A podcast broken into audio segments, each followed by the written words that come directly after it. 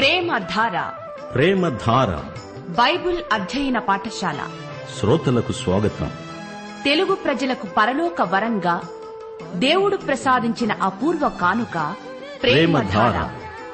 సమస్యలతో సతమతమవుతున్న వారికి సమాధానం, అశాంతితో అలమటిస్తోన్న వారికి ప్రశాంతి.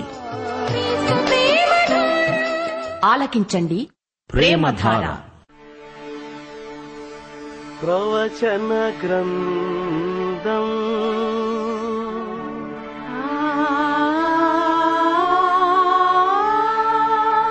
దానియేలు గ్రంథం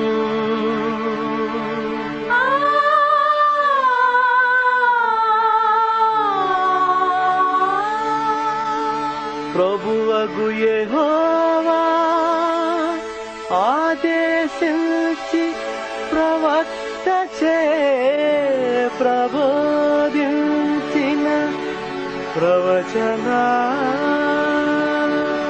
గ్రంథం దానియేలు గ్రంథం. ప్రియ శ్రోతలు, బాగున్నారా? ఇంట్లో అందరూ కులాసయ్యానా? క్రీస్తునందు ఉత్సాహంగా ఆత్మ నిశ్చయత కలిగి జీవిస్తున్నారా? యేసే మన సమాధానకారకుడు. అందరము ఆ ఒక్క ఆత్మయందే తండ్రి సన్నిధికి చేరగలం. క్రీస్తునందు శోధింప శక్యము కాని మహిమైశ్వర్యమున్నది. నిర్జీవ క్రియలను విడిచి జీవము గల దేవుణ్ణి సేవించడానికి మన మనస్సాక్షిని క్రీస్తు రక్తం శుద్ధి చేస్తుంది. మన దేవుడు అందరి ఎడల కృపచూపగల ఐశ్వర్యవంతుడు. 150వ కీర్తన 2వ వచనంతో మిమ్ములను వాక్య అధ్యయనానికి ఆహ్వానిస్తున్నాము. ఆయన పరాక్రమ కార్యములను బట్టి, మహాప్రభావమును బట్టి దేవుణ్ణి స్తుతించండి. రండి ప్రార్థన చేసుకుందాము. కృపాసత్య సంపూర్ణుడా మా పరమ తండ్రి, నీకు మా హృదయపూర్వకమైన కృతజ్ఞతలు. నిన్ను స్తుతిస్తున్నాము, మహిమపరుస్తున్నాము. నీకే మహిమా ప్రభావములు యుగయుగములకు చెల్లునుగాక. ప్రియ తండ్రి, మా శ్రోతలను కనికరించండి, వారి కుటుంబాలను ఆశీర్వదించండి. చిన్నపిల్లలకు ఆయురారోగ్యములు ప్రసాదించండి. వయోవృద్ధులను కనికరించండి. రోగులను ముట్టి స్వస్థపరచండి. ఆయా ఉద్యోగాలలో ఉన్న విశ్వాసులను బలపరిచి క్రైస్తవ గృహ నిర్వాహకత్వమందు వారికి విశ్వసనీయతను దయచేయండి. విద్యార్థులను ఆశీర్వదించండి. అవివాహితులకు వారి వివాహ ప్రయత్నాలలో మీ నడుపుదల సహాయం అనుగ్రహించండి. చెరసాలలో ఉన్న నేరస్తులకు మారు మనస్సు అనుగ్రహించండి. మా దేశమును, దేశ ప్రభుత్వాన్ని, పరిపాలకులను, అధికారులను ఆశీర్వదించుమని నేటి వాక్య అధ్యయనమందు మాకు మరిన్ని నూతన అనుభవాలు అనుగ్రహించి మహిమ పొందమని మా ప్రియ రక్షకుడు ప్రభువు అయిన యేసుక్రీస్తు వారి దివ్యనామమున ప్రార్థిస్తున్నాము తండ్రి. ఆమెన్. సోదరీ సోదరులారా, ఈ రోజున మనం దానియేలు గ్రంథం 4వ అధ్యాయం 19వ వచనం నుండి పాఠం ప్రారంభిస్తున్నాము. గత పాఠంలో నెబుకద్నెజరుకు వచ్చిన 2వ కలను గురించి చెప్పుకున్నాము. ఆ కల ద్వారా 3 ఫలితాలు కలిగాయి. 1, గర్వం దేవుని తీర్పునకు గురి అవుతుంది. సామెతలు 16:18. నాశనానికి ముందు గర్వం నడుస్తుంది. పడిపోవటానికి ముందు అహంకరించిన మనస్సు నడుస్తుంది. 2, తన ఆస్థానమందలి మంత్రజ్ఞులకు దైవశక్తి లేదని తేలిపోయింది. 3, పరలోకమందలి దేవుణ్ణి మహిమపరచడానికి దానియేలుకు మరొక అవకాశం దొరికింది. ఈ 2వ కల భావం వివరించడం ఆ సందర్భంలో దానియేలుకు అంత సులభమేమీ కాదు. నెబుకద్నెజరు అసలే ముక్కోపి. కోపాతిరేకంతో దానియేలును చంపినా చంపవచ్చు. ఒకసారి నాతాను ప్రవక్త దావీదుకు అతని పాపం చూపించాల్సి వచ్చింది.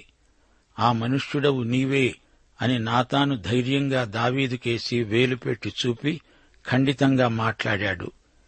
ప్రియ శ్రోతలు, వింటున్నారా?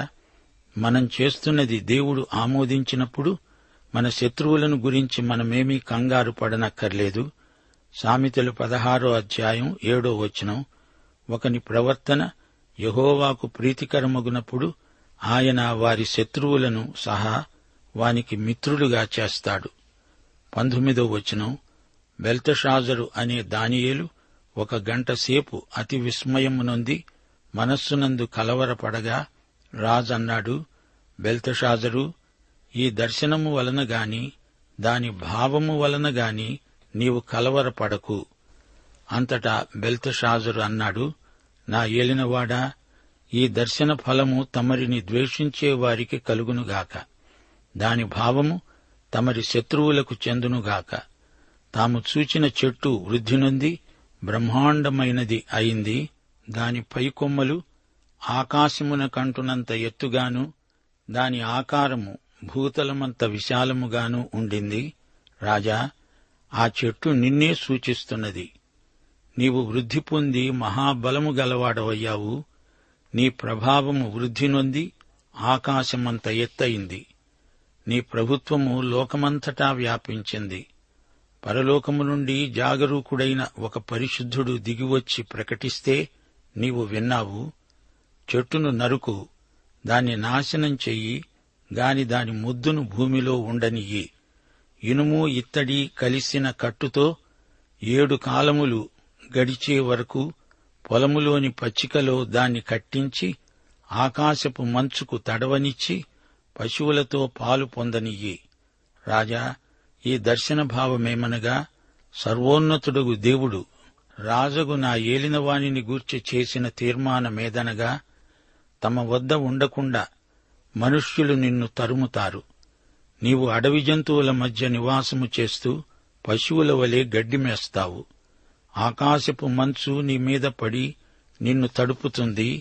సర్వోన్నతుడైన దేవుడు మానవుల రాజ్యము పైన అధికారి అయి ఉన్నాడని, తానెవనికి దానిని అనుగ్రహింప నిశ్చయిస్తాడో వానికే అనుగ్రహిస్తాడని నీవు తెలుసుకునే వరకు 7 కాలాలు నీకు ఈలాగు జరుగుతుంది, చెట్టు యొక్క మొద్దును ఉండనీయండని వారు చెప్పారు గదా. దానివలన సర్వోన్నతుడు అధికారి అని నీవు తెలుసుకొనిన మీదట నీ రాజ్యము నీకు ఖాయముగా వస్తుందని తెలుసుకో. రాజా, నా యోచన నీ దృష్టికి అంగీకారమగునుగాక. ఒకవేళ నీవు నీ పాపములను మాని నీతి న్యాయములననుసరించి నీవు బాధపెట్టిన వారియందు కరుణ చూపిన ఎడల నీకున్న క్షేమము నీకు ఇక మీదట ఉంటుంది అని దానియేలు ప్రత్యుత్తరమిచ్చాడు. 27 దానియేలు మొదట రాజు కలభావం చెప్పటానికి తటపటాయించాడు. వైద్యుడు రోగికి వాస్తవం చెప్పాలి గదా. అయితే ఇది రాజుకు దుర్వార్త. ఇంతవరకు రాజు తన స్నేహితుడు, ఈ కలభావం విన్నమీదట తనకు శత్రువు అవుతాడు. ఏం చేయాలి?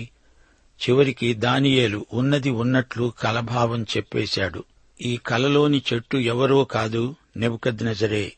ఇది వ్యక్తిగతం, ఇది అతని రాజ్యానికి సంబంధించింది. అయితే ఆ చెట్టు పూర్తిగా విసర్జింపబడదు. ఈలోగా 7 సంవత్సరాలు ఈ రాజు మృగంలాగా జీవిస్తాడు. తానెవరో తన సంగతేమిటో అంతా మరచిపోతాడు. తానసలు మనిషిని అనే సంగతి కూడా పూర్తిగా మరచిపోతాడు. అతడు గర్వించి తానే ఒక విగ్రహమై అందరూ తనను నమస్కరించాలని శాసనం చేశాడు. అతని గర్వానికి గాను దేవుడతణ్ణి శిక్షిస్తున్నాడు. తాను ఒక అడవి జంతువై వన్యమృగమై అరణ్యంలో తిరుగాడుతాడు. అతని మానసిక రుగ్మత బాగా ముదిరిపోయింది. తాను మనిషిని అనే వాస్తవాన్ని కూడా పూర్తిగా మర్చిపోయాడు. ఇప్పుడు తానొక మృగాన్ని అనుకుంటున్నాడు. తన పేరు మర్చిపోయాడు. మానసికమైన జాడ్యం మరీ ముదిరింది. ఉన్మాదం ప్రకోపించింది. మానవత్వ లక్షణాలు కోల్పోయాడు. అన్నం కాదు, గడ్డి తింటున్నాడు. జంతువులలో తాను ఒక జంతువైపోయాడు. మొదటి నుంచి ఇతని ధోరణి అంతా నేను నేను నేను. ఇతరుల సంగతి అతనికేమీ పట్టదు. అహంకారం దురహంకారంగా మారింది. మానవుడు పశువైపోయాడు. ఇది విపరిణామం. 29:23-24 యెహోవా ఈలాగు సెలవిస్తున్నాడు, జ్ఞాని తన జ్ఞానమును బట్టి, శూరుడు తన శౌర్యమును బట్టి అతిశయింపకూడదు. ఐశ్వర్యవంతుడు తన ఐశ్వర్యమును బట్టి అతిశయింపకూడదు. అతిశయించేవాడు దేనిని బట్టి అతిశయించాలంటే భూమి మీద కృపచూపుతూ నీతి న్యాయములు జరిగిస్తున్న యెహోవాను నేనే అని గ్రహించి నన్ను పరిశీలనగా తెలుసుకొనుటను బట్టే అతిశయించాలి. అటివాటిలో నేను ఆనందించేవాడనని యెహోవా సెలవిస్తున్నాడు. దేవుడు గర్వాన్ని అసహించుకుంటాడు. సామెతలు 6:16-19 వరకు. యెహోవాకు అసహ్యమైనవి 6 కలవు. 7 ఆయనకు హేయములే. అవేవనగా అహంకార దృష్టి, కళ్ళలాడే నాలుక, నిరపరాధులను చంపే చేతులు, దుర్యోచనలు యోచించే హృదయము, కీడు చేయడానికి త్వరపడి పరుగెత్తే పాదాలు, లేనివాటిని పలికే అబద్ధ సాక్షి, అన్నదమ్ములలో జగడాలు పుట్టించేవాడు. శ్రోతలు, నెబుకద్నెజరుకు ఈ లక్షణాలన్నీ ఉన్నాయి. వీటన్నిటిలో మహాఘోరమైంది అహంభావం, అహంకారం. ఫిలిప్పి 2:8 యేసు ప్రభువును చూడండి. ఆయన ఆకారమందు మనుష్యుడుగా కనపడి మరణము పొందునంతగా, అనగా శిలువ మరణము పొందునంతగా విధేయత చూపినవాడై తనను తాను తగ్గించుకున్నాడు. రక్షణ పొందిన వ్యక్తులలో గర్వం ఏ కోశానా ఉండకూడదు. 1 Corinthians 2:2 పౌలు మహాపండితుడై ఉండి ఏమన్నాడు? శిలువ వేయబడిన యేసును తప్ప మరేదీ ఇరుగకుందునని నిశ్చయించుకున్నాను. మనలో మనకేమున్నది గర్వకారణం? 1 Corinthians 4:7 పౌలన్నాడు, నీకు ఆధిక్యము కలుగచేసేవాడెవడు? నీకు కలిగిన వాటిలో పరుని వలన నీవు పొందనిది ఏది? పొంది ఉండి పొందనట్లు నీవు అతిశయింపనేలా? 2 Corinthians 10:17 పౌలు మళ్లీ అంటున్నాడు, అతిశయించేవాడు ప్రభువునందే అతిశయించాలి. శ్రోతలు, దానియేలు కలభావం వివరిస్తూ ఉంటే నెబుకద్నెజరుకు ఉన్న మతి కాస్తా పోయింది. అతనిలో శాంతి గతించింది. ప్రపంచాన్ని జయించాడు. అతణ్ణి ఎదిరించే రాజు లేడు, రాజ్యమూ లేదు. గాని అతడు పాపంలో జీవిస్తున్నాడు. నెబుకద్నెజరు, నీవు పశ్చాత్తాపం చెందాలి, పాపం నుండి తొలగి రావాలి, దేవుని వైపునకు తిరగాలి, నీతిగా జీవించాలి. లేకపోతే తీర్పు రాబోతోంది, దేవుని ఉగ్రత కుమ్మరించబడబోతోంది అని దానియేలు హెచ్చరించాడు. మారుమనసు పొందితే దేవునితో సమాధానం. ఇదే దేవుడు నెబుకద్నెజరుకు ఇస్తున్న చివరి హెచ్చరిక. ప్రియశ్రోతలు, తెలుసుకోండి, అనేక మానసిక సమస్యలకు కారణం ఆధ్యాత్మికం. అటివారు యేసు వద్దకు వస్తే మానసిక ఆధ్యాత్మిక శాంతి సమాధానాలను కలిగి ఆనందించగలుగుతారు.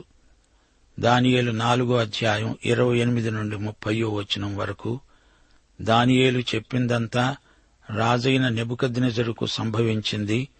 12 నెలలు గడిచిన పిమ్మట అతడు తన రాజధాని అయిన బబులోనులోని నగరునందు సంచరిస్తూ ఉండగా రాజు తనలో తాను అనుకున్నాడు, బబులోను అనే ఈ మహావిశాల పట్టణము నా బలాధికారమును, నా ప్రభావ ఘనతను కనపరచడానికి నా రాజధాని నగరముగా నేను కట్టించినది కాదా?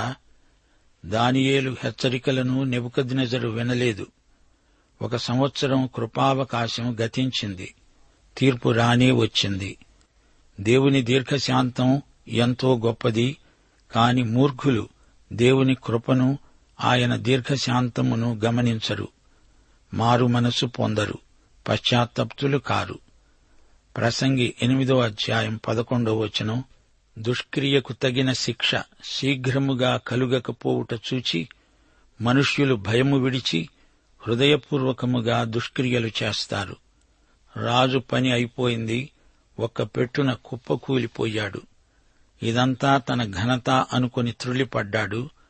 గర్వాంధుడైపోయాడు. తనకిదంతా ఇచ్చింది దేవుడే అని మరచిపోయాడు. ఈ మహాబబులోను నేను నిర్మించిందే గదా అంటూ తనలో తానే ప్రగల్భాలు పలికాడు. చరిత్రలో అనేక మంది రాజ్యాధినేతలు తమ వైభవాన్ని చూచుకుని తామే ఎంతో అతిశయించారు. యువతీ యువకులారా, మీ మట్టుకు మీరు చిన్న చిన్న రాజ్యాలు స్థాపించాలని ఊవిళ్ళూరుతున్నారా? అది విషాదాంతమవుతుంది. వ్యక్తిగత జీవితాలను కట్టండి, రాజ్యాలను నిర్మించే విఫల ప్రయత్నం చేయకండి. దేవుడు నీకేమి చేస్తాడో, ఏమిస్తాడో, ఎంతిస్తాడో అదే నీదవుతుంది. దానియేలు 4వ అధ్యాయం 31 నుండి 33వ వచనం వరకు. రాజు నోట ఈ మాట ఉండగా ఆకాశము నుండి ఒక శబ్దము వచ్చింది. ఏదనగా, రాజైన నెబుకద్నెజరు, ఇదే నీకు ప్రకటన. నీ రాజ్యము నీ వద్ద నుండి తొలగిపోయింది. తమ వద్ద నుండి మనుష్యులు నిన్ను తరుముతారు. నీవు అడవి జంతువుల మధ్య నివాసము చేస్తావు. పశువు వలె గడ్డి మేస్తావు. సర్వోన్నతుడైన దేవుడు మానవుల రాజ్యము పైన అధికారి అయి ఉండి తానెవనికి దానిని అనుగ్రహింపనిశ్చయిస్తాడో వానికే అనుగ్రహిస్తాడని నీవు తెలుసుకునే వరకు 7 కాలాలు నీకు అలాగే జరుగుతుంది. ఆ ఘడియలోనే అలాగున నెబుకద్నెజరునకు సంభవించింది. మానవులలో నుండి అతణ్ణి తరిమేశారు. అతడు పశువుల వలె గడ్డిమేశాడు. ఆకాశపు మంచు అతని దేహాన్ని తడిపింది. అతని తల వెండ్రుకలు పక్షిరాజు రెక్కల ఈకెల వంటివి, అతని గోళ్లు పక్షుల గోళ్ల వంటివి అయ్యాయి. నెబుకద్నెజరు రాజసౌధాన్ని విడిచిపెట్టాడు, అడవిలోకి వెళ్లిపోయాడు. ఈ వ్యక్తిని దేవుడు ప్రత్యేకించాడు. సహజ ప్రవృత్తి అతనిలో పూర్తిగా నశించింది. రాజ్యాన్ని పోగొట్టుకున్నాడు. ఇలాంటి పిచ్చివాళ్లను జనం తరిమేస్తారు, ఊళ్ళో ఉండనివ్వరు. అతని తీర్పరి దేవుడే. అతని శిక్షాకాలం ముగిసిన తరువాత దేవుడతనికి పూర్వస్థితి రప్పిస్తానన్నాడు. నెబుకద్నెజరు పాఠం నేర్చుకోవాలి. నెబుకద్నెజరు దేవుని చేతిలో ఉన్నాడు. జీవము గల దేవుని చేతిలో పడడం భయంకరం. 34వ వచనం. ఆ కాలము గడిచిన పిమ్మట నెబుకద్నెజరు అనే నేను మరల మానవ బుద్ధి గలవాడనై నా కన్నులు ఆకాశము తట్టు ఎత్తి చిరంజీవి సర్వోన్నతుడు అయిన దేవుణ్ణి స్తోత్రము చేసి ఘనపరచి స్తుతించాను. ఆయన ఆధిపత్యము చిరకాలము వరకు, ఆయన రాజ్యము తరతరాలకు ఉన్నాయి. నెబుకద్నెజరు తిరిగి పూర్వస్థితికి వచ్చాడు, బాగయ్యాడు. ఈ అధ్యాయం మొదట్లో నెబుకద్నెజరు దేవుణ్ణి స్తుతించినట్లే ఇక్కడ కొన్ని స్తుతివాక్యాలు పలుకుతున్నాడు. 35వ వచనం. భూనివాసులందరూ ఆయన దృష్టికి ఎన్నికకు రానివారు. ఆయన పరలోక సేన ఎడలను భూనివాసుల ఎడలను తన చిత్తము చొప్పున జరిగించేవాడు. ఆయన చేయి పట్టుకొని నీవేమి చేస్తున్నావని ఆయనను అడగడానికి ఎవడూ సమర్థుడు కాడు. ఇప్పుడు నెబుకద్నెజరు గొప్ప పాఠం నేర్చుకున్నాడు. సమస్తమును నిర్వహించేవాడు దేవుడే. ఈ ప్రపంచం ఆయన స్వాధీనంలో ఉంది. తుట్టతుదకు నెబుకద్నెజరు దేవుని చిత్తానికి తల ఒగ్గి నమస్కరించాడు. 36, 37 వచనాలు. నెబుకద్నెజరు అంటున్నాడు, ఆ సమయమందు నా బుద్ధి మరల నాకు వచ్చింది. రాజ్య సంబంధమైన ప్రభావమును, నా ఘనత, నా తేజస్సు నాకు కలిగాయి. నా మంత్రులు, నా క్రింది అధిపతులు నా వద్ద ఆలోచన చేయటానికి వచ్చారు.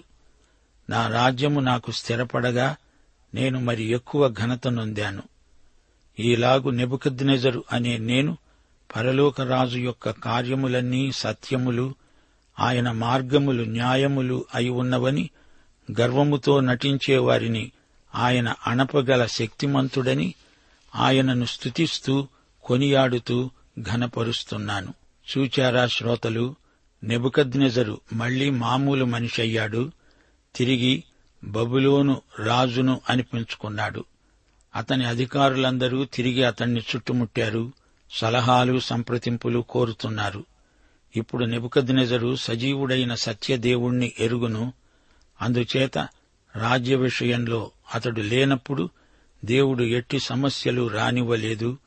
శ్రోతలు గమనించండి, దేవుడు నెబుకద్నెజరుకు 1 సంవత్సరం గడువిచ్చినా అతడు పశ్చాత్తప్తుడు కాలేదు. తన పాపాలలో కొనసాగాడు. అప్పుడు దేవుడు అతణ్ణి శిక్షించాడు. రాజు పాఠం నేర్చుకున్నాడు. అప్పుడు నెబుకద్నెజరు దేవుణ్ణి మహిమపరిచాడు. దేవుడు మనల్ని ఏ స్థితిలో ఉంచినా అది దేవుడు ఇచ్చిందే గనుక ఆయనదే కర్తృత్వం. అంతేగాని మానవుడెవ్వడూ దేవుని స్థానానికి తనను తాను హెచ్చించుకొని విర్రవీగకూడదు. దేవుని స్థాయికి హెచ్చించుకునే ప్రయత్నం చేస్తే మనిషి పశుతుల్యుడవుతాడు. ఇదే నెబుకద్నెజరు కథలో మనం నేర్చుకునే నీతి పాఠం. దేవుడు అహంకారులను ఎదిరిస్తాడు, దీనులకు కృప అనుగ్రహిస్తాడు. సామెతలు 3:34 అపహాసకులను ఆయన అపహసిస్తాడు, దీనుని ఎడల ఆయన దయచూపుతాడు. ప్రియ శ్రోతలు, ఈ దానియేలు గ్రంథం 4వ అధ్యాయంలోని వాస్తవాలు మనం మరువరానివి. బబులోను రాజ్యం ఈ లోకరాజ్యాలన్నిటికీ సంకేతం. యేసుక్రీస్తు లేని రాజ్యం బబులోను రాజ్యం వంటిదే. లోకరాజ్యాలన్నీ బబులోనులాగే కుప్పకూలిపోతాయి. అప్పుడు యేసుక్రీస్తు వచ్చి తన రాజ్యం స్థాపిస్తాడు. నెబుకద్నెజరు గర్వం, ఉన్మాదం 7 సంవత్సరాలు కొనసాగింది. ఈ 7 సంవత్సరాలు శ్రమల కాలానికి సూచన. సంఘం ఎత్తబడడానికి, యేసు ప్రభువు రావడానికి మధ్యకాలం 7 సంవత్సరాలు. శ్రమలు, మహాశ్రమలు, యాకోబు శ్రమలు, ఉగ్రత కాలం అనే మాటలు గుర్తించండి. పాపపురుషుడు చెలరేగి అభిషిక్తునికి వ్యతిరేకంగా తన రాజ్యాన్ని స్థాపించాలని చూస్తాడు. పాపపురుషుడు అంటే అంత్యక్రీస్తే. అప్పటికి సంఘం ఎత్తబడుతుంది. మహాశ్రమల కాలంలో ఇశ్రాయేలు శేషిత ప్రజకు దేవుని కాపుదల ఉంది. 7 సంవత్సరాల శ్రమకాలం గడిచాక ప్రభువు వస్తాడు. జాగరూకుడైన పరిశుద్ధుని ప్రకటన ఇదే. పైనుండి వచ్చిన రాయి నెబుకద్నెజరు ప్రతిమను విరగ్గొట్టింది. చెట్టు నరికివేయబడింది. ఆ రాయి యేసే. అది పెద్దదై విశ్వవ్యాప్తమవుతుంది. అప్పుడు యేసు ప్రభు తన సంఘముతో వస్తాడు. వాగ్దానము చేయబడిన మెస్సియా రాజ్యం వచ్చేస్తుంది. ప్రవక్తలు ప్రవచించిన రాజ్యం, విశ్వసనీయులైన దేవుని ప్రజలు కనిపెడుతున్న రాజ్యం. అపొస్తలుల కార్యములు 15వ అధ్యాయం 14-17 ఈ పాఠం ముగిస్తాము. అన్యజనులలో నుండి దేవుడు తన నామము కొరకు ఒక జనమును ఏర్పరచుకోవటానికి వారిని ఏలాగు కటాక్షించాడో షిమియోను వివరించాడు. ఇందుకు ప్రవక్తల వాక్యములు సరిపడి ఉన్నాయి.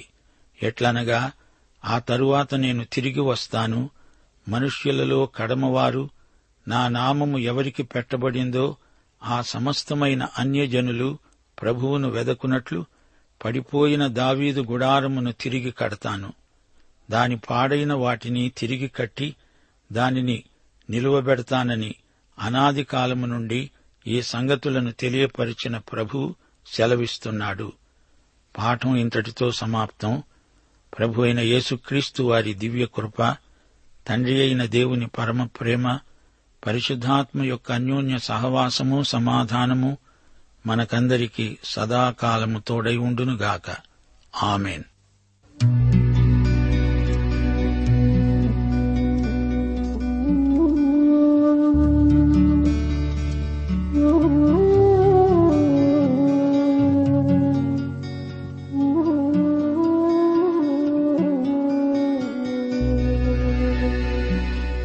విరిగిన మనసే నీకే ప్రియము యేసునాథా, ఉన్నతమైన స్థలములయందు వసించువాడా. విరిగే నా మనసు వసిం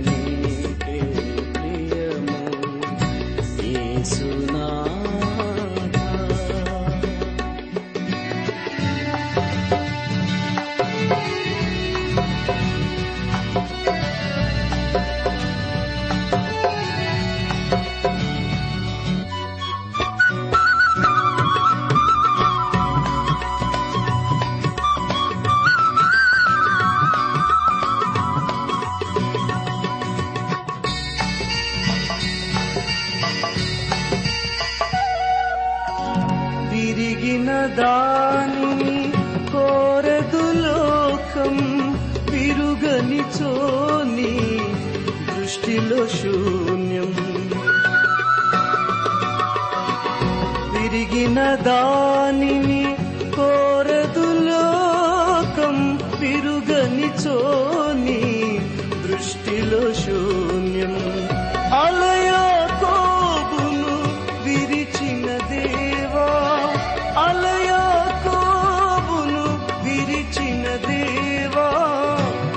ఇస్రాయేలుగా పలచుము నీ దరదో, ఇస్రాయేలుగా మలచుము నీ ధరలో, ఈ ధరలో. విరిగిన మనసే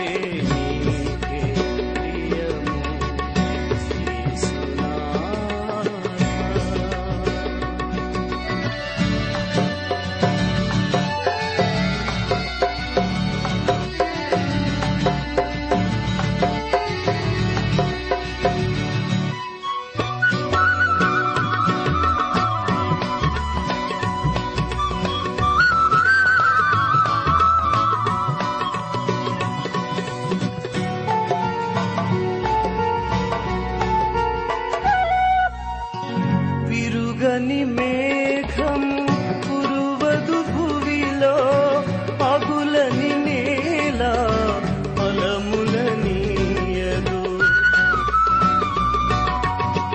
విరుగని మేఘం కురువదు భువిలో, పగులని నేల ఫలములనీయదు.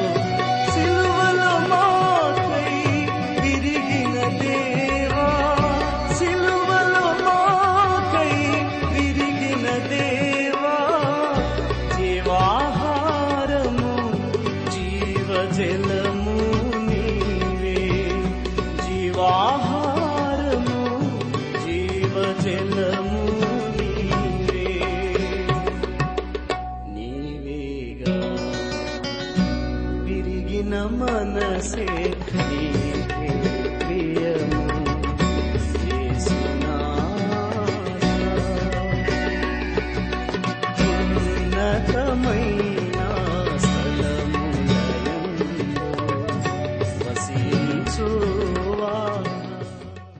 ప్రేమధార బైబిల్ అధ్యయన కార్యక్రమంలో మీరింతవరకు దానియేలు గ్రంథ వర్తమానాలు వింటూ ఉన్నారు.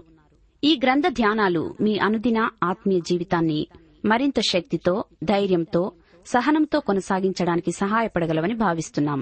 ప్రస్తుతం మీరు వింటున్న దానియేలు గ్రంథ వర్తమానాలపై గొప్ప దేవుడు అనే పుస్తకాన్ని సిద్దం చేస్తున్నాం. గొప్ప దేవుడు అనే ఈ పుస్తకాన్ని పొందగోరేవారు ఈ రోజే మాకు రాసి లేదా ఫోన్ చేసి మీ పేరు నమోదు చేయించుకోవచ్చు. మా address: Premadhara, Trans World radio India, తపాలా సంచి 4, సికింద్రాబాద్ 500017. మా టెలిఫోన్ నంబర్లు 939999525580. మా ఇమెయిల్ ఐడి telugu@radio882.com.